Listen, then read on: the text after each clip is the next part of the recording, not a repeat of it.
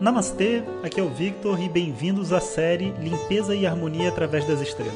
Essa é a nova série de áudios de Vedanta do nosso Acharya Jonas Mazetti. Na tradição védica, o termo Acharya se refere ao professor tradicional de Vedanta que dirige uma instituição de ensino e dedica sua vida ao conhecimento. Jonas Mazetti é formado pelo curso de três anos do Swami Dayananda na Índia e hoje dirige seu próprio instituto de Vedanta no Brasil. O seu propósito com esses áudios é permitir que as pessoas possam saborear o néctar do conhecimento e, quem sabe, despertar para uma nova liberdade. Hoje o tema é a história do Deus Fogo, Kritika. Om Shri Guru Pyo Namaha Harihi Om Bom dia pessoal. Então, estamos em Kritika, a primeira estrela do signo de Touros, Rishabha e criticar é a estrela do pensamento crítico, presidido pelo fogo. Deus Fogo é a deidade que preside criticar. E hoje a gente vai conhecer então a história dessa estrela que é complicada, né? Mas tenho certeza que vocês vão acompanhar comigo. Então, era uma vez, né, o Deus Fogo, Agni, ele estava vendo as esposas dos sete sábios. Então dizem que no início da criação tinham sete sábios. E esses sete sábios tinham as suas esposas, o que é uma coisa bem interessante, porque é, nessas, nas nossas tradições ocidentais espirituais, sempre a religiosidade está associada à celibacia, né? Então, é, mas na tradição védica não, os sábios, os rishis, né, essas pessoas de visão e etc., todos eram casados, tinham filhos e tudo mais. Então eram pessoas normais. Então, sete sábios haviam e sete esposas, uma para cada sábio. E Agni era apaixonado por elas, achava elas lindas. E ele se transformou no fogo, né, que era usado dentro da casa de cada um dos sábios, para poder ficar olhando para essas mulheres. Depois de um tempo, ele mesmo entrou em crise, ficou triste, porque, afinal de contas, ele não ia poder tê-las, por mais que ele estivesse vendo. E ele foi para a floresta e ficou recluso na floresta. Existia uma outra deusa muito famosa, apaixonada pelo fogo há muito tempo, que vocês já sabem o nome, Swaha, que ela viu esse lamento do fogo e falou: Cara, essa é a minha grande oportunidade de conquistar o fogo.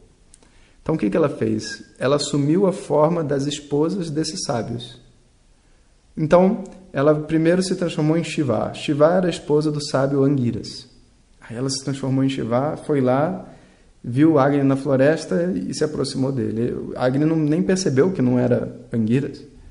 E ela disse: Eu sou Shiva, esposa do sábio Angiras, vim satisfazer os seus desejos. Nossa, Agni ficou, né? Como? Eles dormiram juntos, tiveram uma ótima noite, etc. E logo depois, né, que eles dormiram juntos, enquanto Agni foi dormir, ela se transforma num pássaro e voa para uma montanha muito famosa, que é dita montanha onde o sol nasce. Lá nessa montanha tem um grande lago, né, e lá ela então colocou o sêmen do fogo no lago. E assim, ela foi assumindo a forma de cada esposa e repetiu todo esse processo cinco vezes. Na sétima, ela já não, não era capaz de assumir a forma da esposa, porque a sétima esposa era Arundhati. E Arundhati, ela é conhecida como tipo assim a mulher mais fiel da história. E essa devoção que ela tinha para o seu marido era tão grande, mas tão grande que a, a Suará não conseguia parecer como ela. Não existia mulher como Arundhati. Inclusive, até hoje na Índia, uma das partes dos rituais de casamento, do, da cerimônia de casamento, depois que o casamento ocorre, é o marido levando a esposa para ver Arundhati, para se inspirar por Arundhati em ser fiel também e estar junto do marido. Diz que a, a mulher que vê Arundhati, ao se casar, ela se mantém fiel para o resto da vida. Mas fecha parênteses. Enquanto isso, né, tinha uma Sura. A Sura é como se fosse uma deidade mais negativa e não positiva, né, como se fosse um antideus um demônio, chamado Taraka. Então, ele tinha, ele tava, o poder dele estava crescendo e ele conseguiu conquistar todos os deuses. E com a força de uma bênção que ele tinha, ele se manteve no poder e a única forma de derrubá-lo era se uma criança de sete anos de idade o matasse. Sabendo disso, né, os deuses tentaram ter um monte de filhos, mas o ritual por outro lado, também impedia a fertilidade dos deuses, esse ritual que Taraka tinha feito. Então Taraka estava protegido. Shiva e Parvati então começaram a tentar ter filho. E eles tentaram por 100 anos celestiais. 100 anos celestiais, assim, na tradição védica, essa contagem de tempo é, é impressionante. 100 anos dá tipo assim, sei lá, trilhões de anos aqui na Terra. E o esforço de Shiva Parvati para ter filho era tão grande que foi causando, um, sabe, uma, uma revolução na natureza, foi destruindo tudo. E aí os deuses falaram, não, isso não pode ficar assim. Então é, eles foram lá e enquanto Shiva e Parvati estavam ali né, tendo filho, eles vão e interrompem e dizem, Shiva, você tem que parar, o, universo não está aguentando. Né? E Shiva foi parado bem no momento que ele ia ter o orgasmo. Com Parvati. E a esposa, então, naquele momento, perdeu o clima. Né? Porque, afinal de contas, foi parado por um monte de gente, chegou um monte de gente na porta do quarto, ela se desestruturou. Shiva ficou enfurecido e falou: Agora, o que, que eu vou fazer? O que, que eu vou fazer com esse orgasmo, com esse sêmen? Os deuses então falaram: Nossa, vamos arrumar algum lugar para você colocar isso. Vamos. Fala assim: Por que, que você não põe na mãe terra? E Shiva falou: Tá bom. E Shiva botou então o sêmen na mãe terra. Parvati, a esposa de Shiva, ficou enfurecida. Falou: Como assim uma outra mulher? Amaldiçoou a terra. E ela não conseguia mais segurar aquele sêmen dentro dela. Começou a ter terremoto, enchente, um monte de coisa. Aí os deuses falaram: Meu Deus, o que, que a gente faz? Pediram para Agni: falaram, Agni, faz o seguinte. Pega uma das suas chamas e coloca o sêmen dentro da chama e guarda lá. Agni falou: Tá bom. Parvati, mesma coisa. Como que uma chama vai segurar o sêmen do meu marido? E, pum! Agni começou a perder a força, a, a luz, tudo mais. Ele falou: preciso tirar isso daqui. Aí o rio Ganges, né, a mãe Gangá, estava perto do fogo e falou: Olha, coloca o sêmen na minha água, porque minha água é muito, muito gelada, né? Coloca o sêmen aqui dentro. E ela colocou o sêmen ali, mas também não conseguiu segurar, porque ela também estava sob influência da maldição. Então ela também não conseguiu segurar.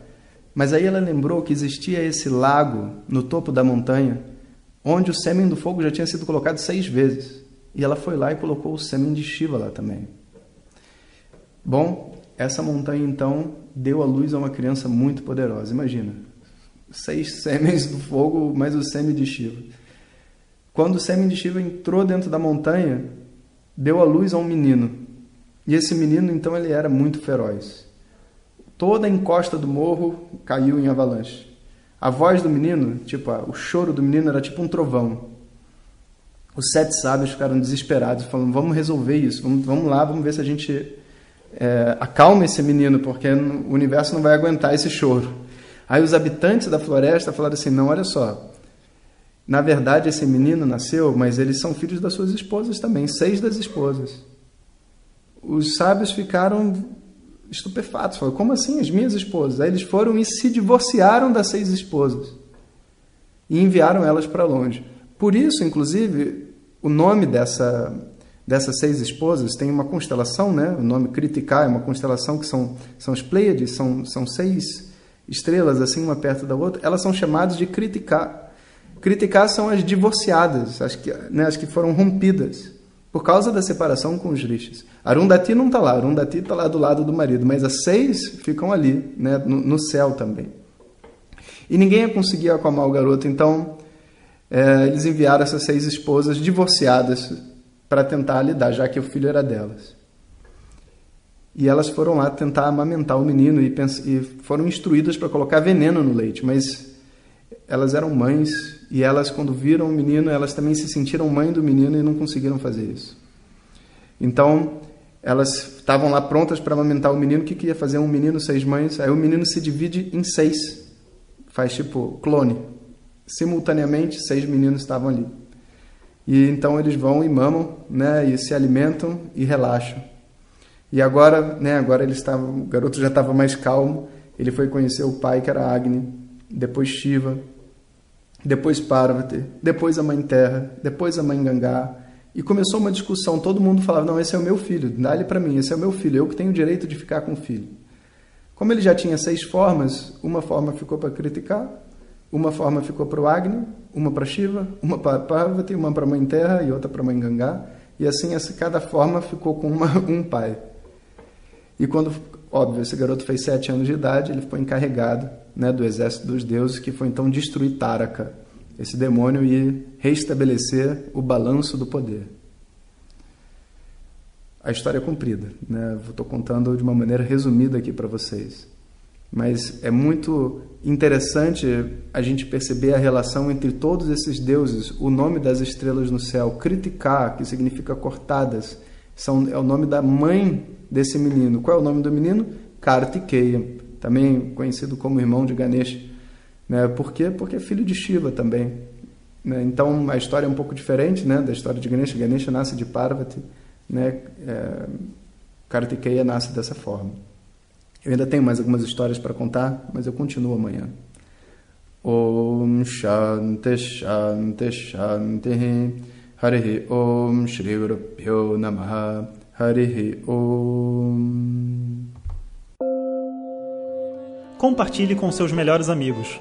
E se você quiser receber nossas mensagens diretamente no seu WhatsApp, clique agora no link que vem junto com o áudio. Para outras informações, www.vedanta.com.br. Até o próximo áudio. Om Tat Sat.